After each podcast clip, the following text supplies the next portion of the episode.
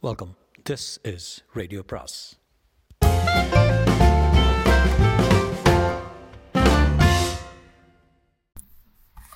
அனைவருக்கும் அன்பு வணக்கம். சாண்டிலியனின் கடற்புறா அத்தியாயம் முப்பது. இரவில் வந்த இருவர். அரும்பாடுபட்டு பெரும் விலை கொடுத்து கலிங்கத்து மன்னனான பீமன் திரட்டி வைத்திருக்கும் இணையற்ற அரபு புறவிகளில் இருபதை விலைக்கு வாங்க வந்ததன்றி அவற்றுக்கான பொன்னையும் தன் முன்னால் கொட்டி குவித்த அமீரையும் அவனுடன் ஆஜானவாகுவாய் நின்ற அனபாயனையும் குழப்பமும் திகிலும் கலந்த பார்வையுடன் நோக்கிய அரண்மனை குதிரைச்சாலை தலைவன் நீண்ட நேரம் பதில் சொல்ல வகையறியாது மிரண்டு விழித்து கொண்டு நின்றான். அமீர் தன் நாட்டவன் என்ற காரணத்தாலும் அத்துடன் தன் உயிர் நண்பன் என்ற நினைப்பினாலும் அவனுக்கு எந்த உதவியும் செய்ய தயாராயிருந்த குதிரைச்சாலை தலைவன் அமீர் கேட்ட உதவியால் தன் பதவி உயிர் அத்தனையும் பறிபோய்விடும் என்பதை உணர்ந்ததன் விளைவாக பெரும் பிரமை பிடித்து பல நிமிஷங்கள் குழம்பவே செய்தான். அது தவிர யாரும் வாங்க அஞ்சும் பழக்கப்படாத முரட்டு புறவிகளை அவர்கள் ஏன் வாங்க முற்படுகிறார்கள் என்பதும் அவனுக்கு புரியாத புதிராக இருக்கவே. இதில் ஏதோ மர்மம் புதைந்து கிடக்கிறது என்பதை மட்டும் உணர்ந்து கொண்டாலும் அந்த மர்மம் எதுவாக இருக்கக்கூடும் என்பது தெரியாததால் ஓரளவு திணறவும் செய்தான். அவர்கள் கேட்பது போல தான் எந்த காரணத்தை கொண்டு விற்பது விற்றாலும் அவற்றை எப்படி குதிரைச்சாலையில் இருந்து அப்புறப்படுத்துவது என்ற விஷயங்களை எண்ணி பார்த்து சிந்தை கலங்கிய அந்த அரபு நாட்டான் தன் குழப்பத்தில் இருந்து விடுதலை அடைந்தாலும் கிரியிலிருந்து விடுதலை அடையாதவனாய் மெல்ல மெல்ல தன் எண்ணங்களை கேள்விகளாக தொடுக்கவும் முற்பட்டு அரண்மனை விற்பனை சாலை அல்லவன் நான் உனக்கு சொல்ல வேண்டுமா மீர் என்று வினவினான். உள்ளத்தில் பரவி நின்ற கிளி குரலிலும் ஒலிபாய. வந்த காரியத்தின் மீது மெதுவாக ஆட்சேபனை புயல் வீச முற்பட்டு விட்டதை உணர்ந்த அனபாயன் தன் கூறிய விழிகளை அமீரன் மீது திருப்பினார். அந்த விழிகளை சந்திக்க முடியாத அமீர் தன் பார்வையை குதிரைத்தலை தலைவன் விஜிகளுடனே உறவாட விட்டு அரண்மனை வர்த்தக சாலை என்று யாராவது சொல்வார்களா? அதற்குத்தான் கலிங்கத்தின் பொது அங்காடி இருக்கிறது. அது மட்டுமா? பெரு வணிகர் சிறு வணிகர் வீதிகளிலும் வர்த்தக சாலைகள் இருக்கின்றனவே என்றார் சர்வ சாதாரணமாக. அப்படி இருக்க அரண்மனையில் புறவி வாங்க வந்தாய்? என்று மீண்டும் வினவினார் அந்த அரபு நாட்டான். மற்ற இடங்கள் கிடைக்காதவை இங்கிருப்பதால் தான் என்று பதில் சொன்னான் அமீர் கலிங்கத்தில் வேறு புறவைகள் கிடைக்காதா? குதிரைச்சாலை தலைவன் குரல் அப்பொழுதும் குழம்பி கிடந்தது. கிடைக்காமல் என்ன? கிடைக்கும். ஏராளமாக கிடைக்கும் என்றான் அமீர் அப்படின்னா அந்த பொது சாலைகளில் வாங்குவது தானே? என்று வினவினான் அரபு நாட்டான்.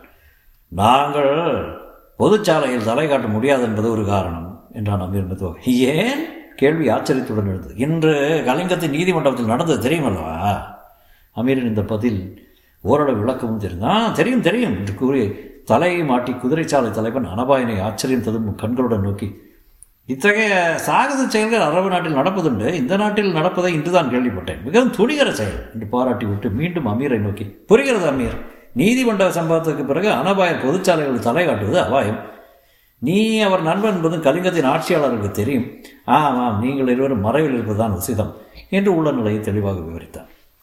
குதிரைச்சாலை தலைவன் அத்தனை திட்டமாக நிலைமை புரிந்து கொண்டதை பற்றி மகிழ்ச்சி கொண்ட அமீர் புன்முறுவல் ஒன்றையும் தன் பெரு உதடுகளில் தவழவிட்டு இப்போது புரிகிறதா? நான் உங்களிடம் புறவி வாங்க வந்த காரணம் என்றும் விரும்பினான் உண்மையில் அந்த அரபு நாட்டானுக்கு விளங்கவில்லை காரணம். ஆகவே அவன் கேட்டான் பொது சாலைகளுக்கு நீங்கள் போக முடியாதிருக்கலாம். நான் போகலாம் அல்லவா? என்று போகலாம் என்றான் அமீர். அப்படியானால் உங்களுக்கு பதில் புறவைகளை நான் வாங்கலாமே? என்றான் குதிரைச்சாலை தலைவர். வாங்கலாம். அதில் சில கஷ்டங்கள் இருக்கின்றன சுட்டிக்காட்டினான் அமீர். என்ன கஷ்டம்? முதன் முதலில் உங்களை அரண்மனைக்கு புறவி வாங்கவே அரசு நியமித்திருக்கிறார். ஆம். அரண்மனை புறவைகள் அங்காடியிலிருந்து வாங்கப்படுவதில்லை. இல்லை. நேராக மரக்கலங்களில் வந்து இறங்கும் புறவைகளில் சிறந்தவற்றை வாங்கிவிட்டு பிறகுதான் அங்காடிக்கு புறவைகள் அனுப்பப்படுகின்றன. ஆம். உள்ளூர் ஏற்பட்ட சந்தேகத்தால் வார்த்தையை நீள இழுத்தான் அரபராட்டம் நீர் அங்காடியில் புறவி வாங்குவது அரசருக்கு தெரிந்தால் முதல் பதவி போய்விடும். என்று அமீரும் இழுத்தான். அரபு நாட்டான் கண்கள் அச்சத்தால் பெரிதாக இருந்தன என்று பதில் ஒளியிலும் அந்த அச்சம் விரிந்து கிடந்தது. அடுத்தபடி உறவைகள் பிறருக்கு வாங்கப்பட்டது என்று தெரிந்தால் என்று நீட்டினான் அமீர் சிறைவாசம் என்று சிகளுடன் வத்திகளுடன் வந்தது அரபு நாட்டான் பதில் அனபாயருக்கு வாங்கப்பட்டது என்பது தெரிந்தால் சிரச்சேதம். இதை சர்வசாதாரணமாக சொல்லி வார்த்தையை முடித்த அமீர். இப்போது தெரிகிறதா? பொதுச்சாலைகளில் எங்களுக்காக நீரும் புறவி வாங்க முடியாது என்பதே என்று கேட்டான். அமீருக்கு என்ன பதில் சொல்வது என்பதை அறியாமல் விழித்த குதிரைத்தாலை சாலை தலைவன் அப்படியானால் அரண்மனை புறவைகளை விற்பது உசிதம் என்பது உன் கருத்தா? என்று ஆத்திரத்துடன் வினவினான். இதை பாருங்கள் என்று பதிலுக்கு அமீர் எதிரே குவித்திருந்த இரண்டாயிரம் பொற்கழஞ்சுகளை கூட்டி காட்டினான். என் உயிர் இரண்டாயிரம் பொற்காசுகள் தான் பெருமா அரபு நாட்டான் கேள்வியில் ஆத்திரத்தின் எல்லை தெரிந்தது. பெருமானம் எத்தனை என்பதை சொன்னால் கொடுக்க சித்தமாயிருக்கிறோம். ஐயாயிரம்? என்று கேட்டு நகைத்தான் அமீர். அரபு நாட்டின் பெருங்கண்கள் கனலை காக்கின. விளையாடது நேரமில்ல அமீர். புறவி விற்பனைக்கு இது இடமும் இல்லை என்றான் அவன். ஆ உண்மை உண்மை என்றான் அமீர். எது உண்மை? என்று சீரனன் குறை குதிரைச்சாலை தலைவர் விளையாட இது நேரமில்லை என்பது. விற்பனைக்கு இது இடமில்லை என்று கூறினேன் என்று கோபத்துடன் சுட்டிக்காட்டினான் அரபு நாட்டன். அதில் தான் அடைவனுக்கு அடியவனுக்கு சற்று கருத்து வேற்றுமை இருக்கிறது என்று அமீர் விண்ணப்பித்துக் கொண்டான். கருத்து வேற்றுமையா? ஆ. என்ன கருத்து வேற்றுமை? புறவிகளை நாங்கள் எங்காவது வாங்க வேண்டும் என்றால் அரண்மனையில் தான் வாங்க வேண்டும். அது மட்டுமல்ல எங்களுக்கு தேவையான முரட்டு புறவிகள் பொதுச்சாலைகளில் கிடைக்காது. இந்த பதிலை கேட்டதும் குதிரைச்சாலை தலைவன் இதழ்களில் இகழ்ச்சி நகை விரிந்தது.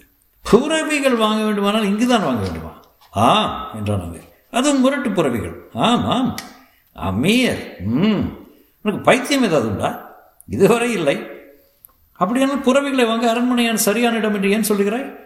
ஏனெனில் நாங்கள் புறவிகளை மீண்டும் விற்க வேண்டியதில்லை என்று மிக மெதுவாகவும் திடமாகவும் சொன்னான் அமீர். முன்னுக்கு பின் முரண்பாக வந்த அமீரின் பதிலில் ஏதோ மர்மம் புதைந்திருக்கிறது என்பதை புரிந்து கொண்ட குதிரை சாலை தலைவன் அமீரின் முகத்தை நன்றாக ஆராய்ந்தார் இருவர் கண்கள் நீண்ட நேரம் சந்தித்தன. அந்த சந்திப்பிலிருந்து பார்வையை அகற்றாமலே சொன்னான் அமீர். புறவைகள் விற்பனைக்கு வேண்டியதில்லை வாடகைக்கு தான் என்று. வாடகைக்கா? மெல்ல வந்தது அரபு நாட்டான் கேள்வி. அவன் மூச்சும் பெரிதாக வந்தது. வந்தது. ஆம் சில நாழிகைகளுக்கு என்று அமீர் வேண்டுமானால் அனபாயரை கேளுங்கள் என்றான். அவர்கள் உரையாடலை கேட்டுக்கொண்டும் ஏதும் பேசாமல் மௌனமாக நின்றது அனபாயனை நோக்கி அரபு நாட்டான். அமீரின் பேச்சுக்கு அந்த வீர முகத்திலும் ஆமோதிப்பு இருப்பதை கவனித்தான். அவன் விழிகளில் பயம் விரிந்தது. ஏதோ அபாயமான திட்டத்தில் வந்த இருவரும் அந்த இருவரும் தன்னை ஆழ்த்தி திட்டமிட்டு வந்திருக்கிறார்கள் என்பதை புரிந்து கொண்ட குதிரை சாலை தலைவன் அமீரை மீண்டும் நோக்கி விவரமாக சொல்லமே புறவைகள் தற்காலிகமாக உங்கள் வசம் இருக்க வேண்டுமா? என்று கேட்டேன். இல்லை இல்லை உங்கள் வசமே இருக்கலாம். இரண்டு நாழிகைகள் நாங்கள் சொல்லும் இடத்திலிருந்து இருந்தால் போதும். அதற்கு பிறகு நீங்கள் புறவைகளை இங்கு கொண்டு வந்து விடலாம். அதற்கு தான் இரண்டாயிரம் பொற்காசுகள் என்று விளக்கிய அமீரின் பெருவழிகள் அர்த்த பாவத்துடன் அரபு நாட்டின் முகத்தில் நிலைத்தன. எந்த இடத்தில் புறவைகளை நிறுத்த வேண்டும்? என்று கேட்டான். விஷயத்தை மெல்ல புரிந்து கொள்ள துவங்கிய குதிரைச்சாலை தலைவர். கடற்கரையில் என்று அமீர் குறிப்பிட்டார். கடற்கரைக்கு புறவைகளை ஏன் கொண்டு போனா என்று கேள்வி வந்தால் அரபு நாடு பாலைவன நாடு. ஆம் அராபிய புறவைகளை மணலில் தான் பழக்க வேண்டும். ஓஹோ! ஆகவே அரண்மனை முரட்டு புறவைகள் இருப்பதை கடற்கரையில் பழக்குகிறீர்கள். இதை யாரும் ஆட்சேபிக்க முடியாது. ஆ முடியாது முடியாது. பழக்கப்படும் போது புறவைகள் தாறுமாறாக ஓடுவது வழக்கம் தானே ஆமாம் அதை யாரும் ஆட்சேபிக்க முடியாது. முடியாது. அவ்வளவுதான் எங்களுக்கு தேவை. எந்த சமயத்தில் புறவைகள் கடற்கரைக்கு வர வேண்டும்? என்று கேட்டான் அரபு நாட்டான் நாளை இரவு ஆறாவது நாழிகை வரட்டும். எட்டாவது நாழிகைக்கு மேல் அவை அங்கிருக்க தேவையில்லை. முரட்டு குதிரைகள் இரவில் வழக்குவது பழக்குவது வழக்கமாக. ஆதலால் எவ்வித சந்தேகமும் ஏற்படாது என்று சுட்டிக்காட்டினார் குதிரைச்சாலை தலைவன் அனபாயின் மீது தனது கண்களை திரும்பினான். அனபாயரே உங்களைப் போல் சிறந்த வீரர்கள் உலகத்தில் மிகவும் அபூர்வம். அந்த வீரத்துக்கும் அமீரின் நட்புக்கும் நான் பணிகிறேன். எந்த நேரத்துக்கு நான் குதிரைகளை பழக்க வேண்டும் கடற்கரையில்? என்று கேட்டான். அதற்கு அடையாளம் தரப்படும் என்றான் அனபாயன் எப்பொழுது? எங்கே? என்று வினவினான் அரபு நாட்டான் கடற்கரையில் ஆகாயத்தை கவனித்திடும். புரிந்து கொண்டதற்கு அறிகுறியாக தலை தலையசைத்தான் அந்த அரபு நாட்டான் அனபாயன் மீண்டும் சொன்னார் குதிரைச்சாலை தலைவரை நீர் நமக்கு இன்று செய்யும் உதவிக்கு பிரதி இந்த இரண்டாயிரம் பொற்களஞ்சிகள் அல்ல. உமது உதவியால் பெரும் அரசுகள் பயன்பெறப் போகின்றன. அந்த பயன் தகுந்த உருவெடுக்கும் போது அனபாயன் நெஞ்சத்தில் முதலில் நீர்தான் இருப்பீர். உணர்ச்சியுடன் ஆவேசத்துடன் ராஜரீகத்துடன் உதிர்க்கப்பட்ட சொற்களால் சொர்க்க போகத்தை அடைந்த அந்த அரபு நாட்டான் தலையை மிகவும் தாழ்த்தி அனபாயனை வணங்கினான். இந்த இடமேயின் உயிர் இனி தங்களுடையது என்று கூறினான்.